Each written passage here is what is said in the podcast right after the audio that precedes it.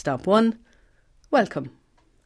Hello, and you're very welcome to the Metals Heritage Tour. I'm Aileen O'Mara, a local producer and resident, and I'm joined on this tour by Rob Goodbody, who's an architectural historian and author of the book on the metals. We're starting this tour outside the pavilion in Laoghaire and we'll be going right up to Dalkey Quarry, but taking a diversion early on to the West Pier in the opposite direction. In this way, we're bringing you all along the entire length of the metals.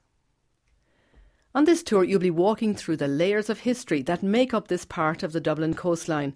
A walk along the metals isn't just a journey through social history and ingenious engineering, it's also an eye opening excursion along a unique living piece of our local heritage. You'll find out new facts about well known landmarks. You'll see the traces of local history in the walls and roads, boundary markers, chisels left in the granite, holes in the rock where explosives were laid and you'll get an insight into how the local area was transformed by this truckway.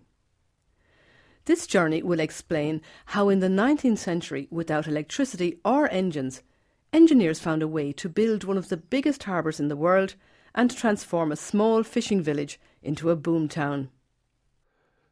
The Metals was a small railway line with two tracks, out and back, built for horses to pull cartloads of granite from Dalkey Quarry and all around here to build the two huge piers that make up the harbour in front of us.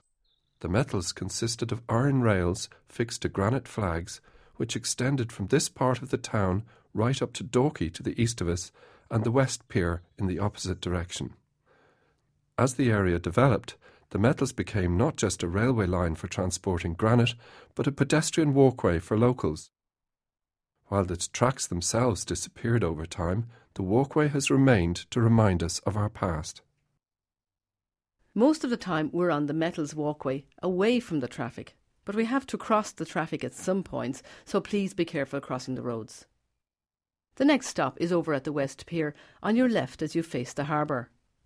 Cross at the traffic lights at the corner, go down to the lower side of the Dart station and walk straight ahead, along the original metals line for about half a mile, with the railway line on your left and that brings you to the entrance to the West Pier. Press the pause button on your player or phone now, and when you get to the West Pier, start at stop 2.